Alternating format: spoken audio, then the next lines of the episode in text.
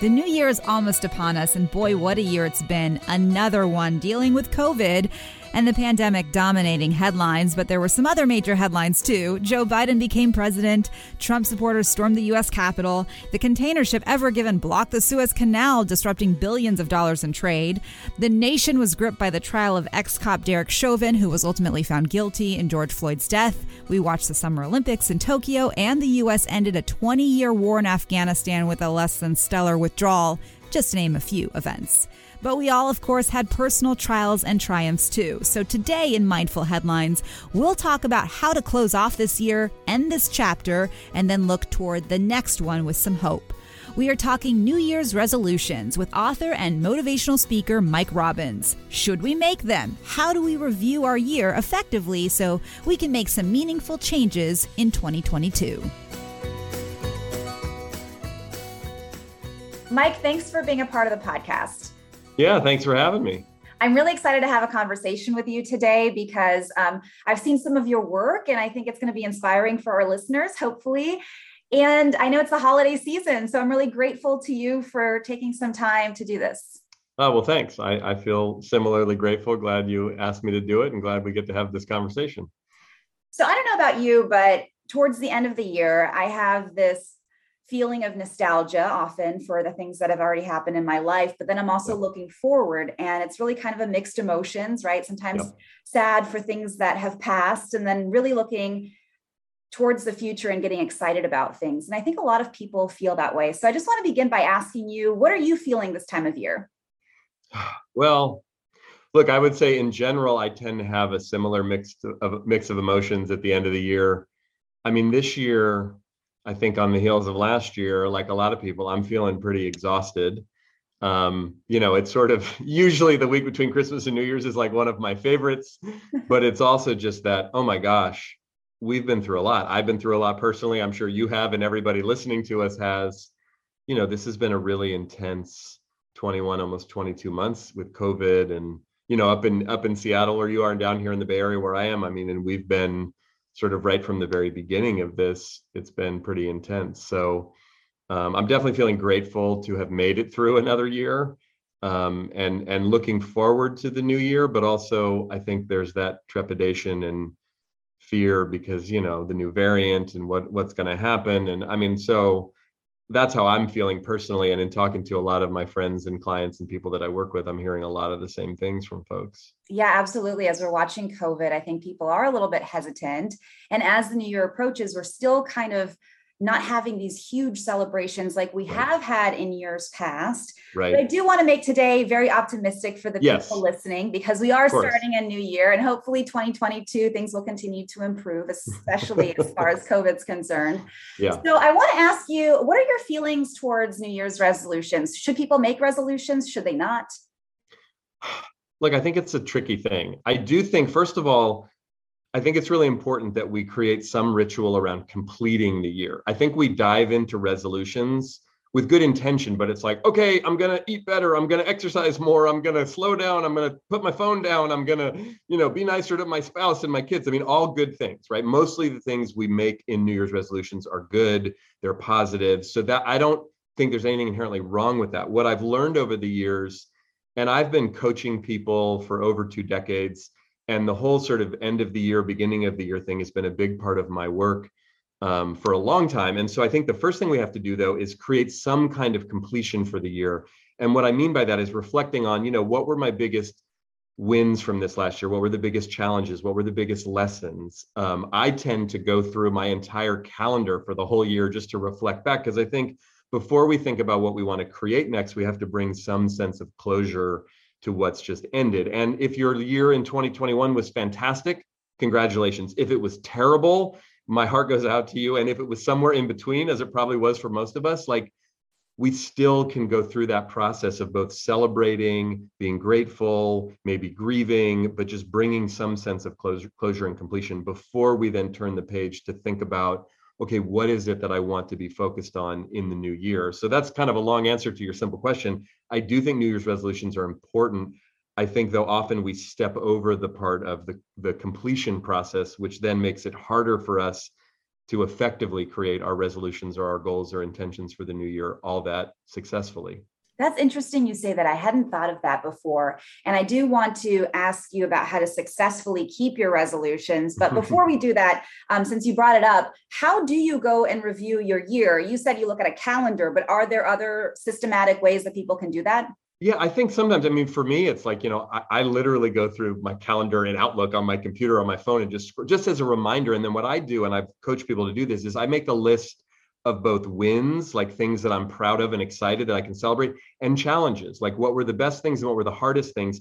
And I literally make that list like in my journal, and I'll spend some time journaling. Sometimes even, you know, my wife and I will talk through this. You know, many years ago, we used to have New Year's Eve gatherings before we had kids and life was a little different where we would just bring our friends together and it was part of like we would go around in a circle and everybody would talk about what were the best things from the last year? What were the worst things from the last year? And again it, it's always like there's always something to celebrate. We can celebrate oh my gosh that was amazing or we can celebrate thank god i made it through that. So i'm always looking at it from that let's be real but let's also be positive about it. And i think in some way shape or form whatever we do i'm also a big believer in every year at the end of the year whether it's on new year's eve right before midnight or at some point in that I will do something where I either write in my journal, even say out loud, I declare this year complete. So, one of the reasons that I really wanted to do this podcast with you as well is that I've been in the news a long time, and every year, right around the middle of January, towards the end of January, we do this story where it's like, Have you already stopped with your New Year's resolution? Have you already yes. failed in your New Year's resolution? That's okay, you know, yada, yada. Well, so a couple things. So again, we talked about the completion process, which is really important to kind of create a clean slate. Then I think it's really important to think about two two things as it relates. I don't really like the word resolution because usually what that connotates is something that's kind of shame based, like, oh, I ate too much over the holidays. I don't feel good. Now I'm going to, my resolution is I'm going to, you know, stop eating sugar or stop drinking or, you know, not that those things in and of themselves are bad, but it's like, okay, what is it that you really want? So I'm a big believer in like, let's create our goals and our intentions from that positive place. I want to feel healthy. I want to feel connected. I want to feel balanced. I want to be engaged in my life, my work, my family, whatever it is. And that's kind of the high level. But there's really a difference between a goal and a habit. And I've been I've been recently reading, as millions of people around the world have, James Clear's great book, Atomic Habits. But he talks about you just read it, right? So you know, right? He, what he says, and I love this idea, is we're not going to rise to the level of our goals. We'll fall to the level of our systems. And what he's basically talking about, so think of a New Year's resolution. People say, I want to lose some weight. Okay, great. So you can have a, a goal to lose some weight or to be healthy or whatever that means. That's the goal. A lot of us have that goal. The difference is, though, what habits do we put in place? What actions are we actually going to take? And what might get in the way of that. So in a lot of cases when we want to do something new at the beginning of the year, you know, the classic thing is like, oh, the gyms are all full the first couple of weeks of January and then they're not. Or we we do it for a couple of days or even a couple of weeks and then we don't. And what I've learned is that if we can really break down some of our habits or our practices to very specific things, what are we going to do? When are we going to do it? And who's going to know? Like, is there some accountability that we can create. You know, I'm somebody who tends to procrastinate on things that are hard to do. I've published five books, and I only say that not to brag, but because like I was the kid in school that literally waited until the last day to write the paper. When I was in college, I would stay up all night almost every time I had a paper due. This is not the ideal way to do it. So I'm not advocating anyone do it that way. But when I look at my five published books and I think about how did I do that, the only way I did that was accountability having people making commitments and promises, small things that I would do and I would accomplish by the end of the week, by the end of the month, and having someone outside of myself hold me accountable to that. So I think when we think about our resolutions or things we want to do newly in the new year, we don't want to do like, I'm going to do 100 new things because we're not going to do that. Keep it simple and then think about the practical, specific things we're going to do. And for the ones that might be hard or scary, or we know we don't have a good habit in place of doing it, who outside of ourselves can we get to hold us accountable so that we actually make those things more habitual we talked a little bit about personal goals, um, like you said, losing weight or becoming healthier, spending more time with family. I know you've written a lot of books about career and the workplace. A yes. lot of people have career goals as well for the new year. So um, I'm really curious about. Um, you've written some things about bringing your authentic self to work. I, I wanted you to speak a little bit about that.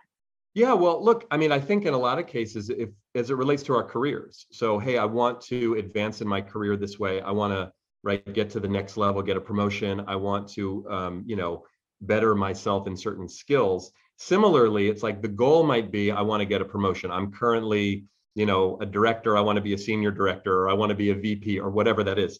That's the goal. Then you got to sort of break it down to you know what are the next steps for me to take? And you may know exactly what those are but in a lot of cases we don't. And that's where mentorship and support um, and even sponsorship comes from. And so i'm a big advocate for people who are wanting to advance in their careers whether you own your own business or you work for a big company or you're in the news media or you're in education or any career. It's like find people in your you know industry that you can actually talk to and get some mentorship from there's a ton of people out in the world who actually would love to be doing more mentoring there than they're doing and one of the reasons i talk to a lot of very successful seasoned professionals who are like you know people don't ask me or people get weird about you know wanting help and support. So i'm a big believer in the idea of the answer is always no if you don't ask.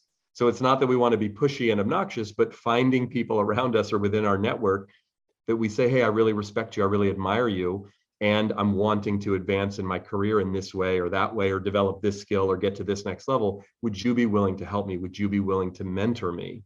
And then just see. You know, they might say no, but more often than not, they're going to say yes. And that's a really great way for us to, you know, move forward in our careers is with the support of people who've already been down the path before. That's great advice. And um, it kind of relates to gratitude, which I wanted to ask you about as well, because um, as you said, a lot of people do want to share their skills and they're grateful for where they've ended up in their career and they want to give that forward.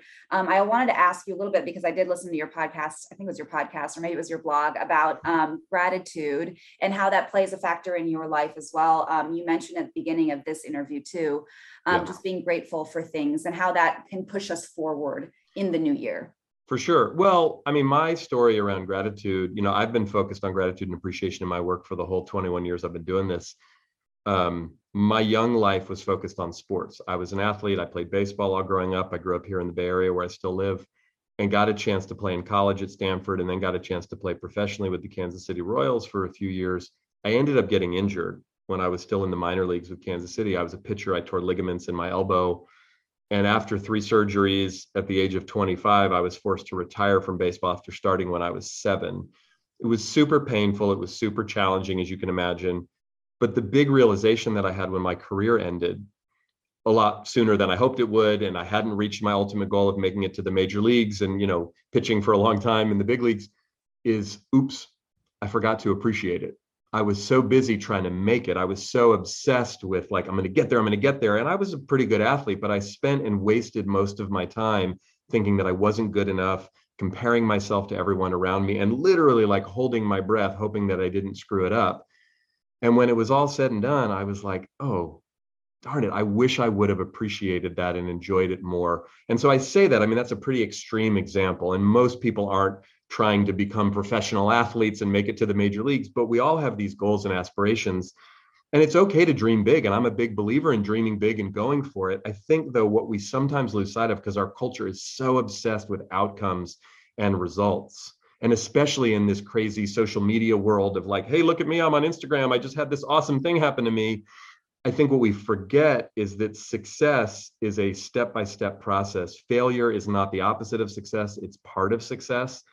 And so for us to create little milestones along the way and to be grateful, even when we fail or things don't go exactly the way we want them to, can we be grateful for the lesson? Can we be grateful for, I mean, again, think of the pandemic and all the challenges with it. I feel super grateful that I'm healthy, that my family's together, that I've been able to continue to do my work virtually, even though it's been hard and challenging at times. So I think gratitude can play a big role when we think about our goals and our aspirations and our resolutions, whatever we want to call them for the new year, because what can I be grateful for as I reflect back on this past year? What am I grateful for right now? And if I imagine just say a year into the future, this time next year, what would I, what can I hope to be grateful for at that point, given whatever's going to happen over this next year? It just has a way of orienting us and putting our mindset in a different way. Being grateful doesn't mean everything's great. Being grateful doesn't mean there's no issues, there's no challenges, there's no fear. It means that we choose to focus on what's good. And there's always stuff to focus on that's good, even in the midst of stressful, challenging times. And um, just to end on a really positive note, I mean, is there anything like a bucket list item that you have in mind for yourself or your for your family in 2022? Oh gosh, that's a great question. Um, I mean, I think you know. So this year we've got a 15 year old and a 13 year old, and so my our older daughter will be getting her driver's license this year. So that's really kind of front and center at the moment. But I think um, you know, for us right now, the focus for me and for my family is just can we enjoy ourselves and bring an even deeper level of joy into our lives even though there's so much uncertainty and fear and stress around collectively again not denying what's going on but at the same time like i'm a big believer in like it's us it's not the circumstances that dictate our happiness and our well-being.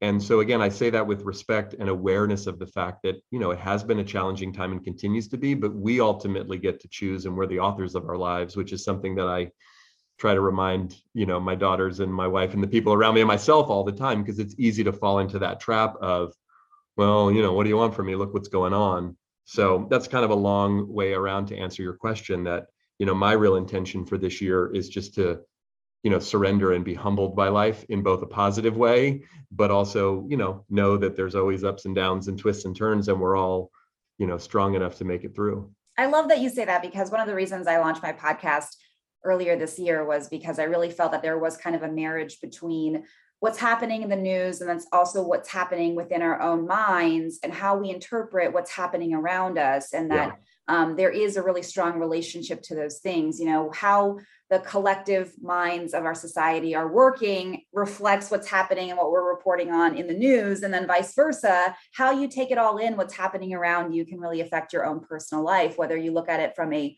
positive or a negative lens. Um, is there anything I haven't asked you that you want to share for our listeners specifically? Well, and I think along those lines to what you just said, you know, years ago, right after my baseball career ended, and I was going through that difficult transition and grieving and trying to figure out what was next and who was I if I wasn't an athlete, a friend of mine said something that really had an impact on me back then, and it has impact on me to this day. And I've thought about it a lot during COVID. He said, Mike, you know, when you go through something difficult or challenging in your life, there's a tendency to ask a really simple but very dangerous question. The question is, why did this happen to me? he said it makes sense that you would ask that question. He said the problem with the question though is it, it's going to keep you stuck because even if you answer it over and over again, even just in your own mind, you'll come up with some reason, some justification, some rationalization for why it's not fair, why you got a raw deal. He said, but if you change one word in that question, it'll fundamentally change the way you're relating to this challenge and any challenge you face. He said, change the word to to the word for and ask yourself, why is this happening for me? Mm-hmm. He said, doesn't mean you like it or agree with it or think it's wonderful. He's like, I'm not talking about phony Pollyanna positivity. I'm talking about really digging deep to look for what's the opportunity here. How do, how's this going to make you better, stronger, more resilient? And you know, Jessica, over the course of COVID and all the ups and downs in my own life personally, I ask that question a lot. And so I say to myself these days, to everyone listening, it's like if we can ask ourselves, why is all of this happening for us? Not to minimize any of what's going on, but like there are opportunities for growth, for development, for joy, for connection, for success for all of us in the midst of everything that's happening and we ultimately get to choose how we're going to look at it and how we're going to operate in life. And i do think look the, the beginning of the new year is kind of this arbitrary thing. We just turn the calendar. It doesn't really change anything yeah. but it can fundamentally change the way we're relating to life. And it is a new start a fresh start for all of us to turn the page and say okay i'm going to let go of some things that aren't working for me. I'm going to try to do some new things that maybe will work better for me. And let's hope me and my family and the people around me collectively we can continue on a positive path. And I think we all have that opportunity right now. And this is actually one of my favorite times of the year because of that energy. I love that. Mike, thank you so much for your time. I want to wish you a happy holidays and happy new year. Happy 2022. Yeah, you as well. Thanks for having me. That's it for this week's episode. To hear more from Mike and to read some of his books, I've linked to his website in our show notes. I'm Jessica Janner Castro, and you've been listening to the Mindful Headlines podcast. My goal with each episode is to understand how our minds influence current events so we can better understand our world inside and out. Make sure to subscribe for more episodes and please share with your friends and family. Oh, and cheers to a great 2022. I'll see you next year.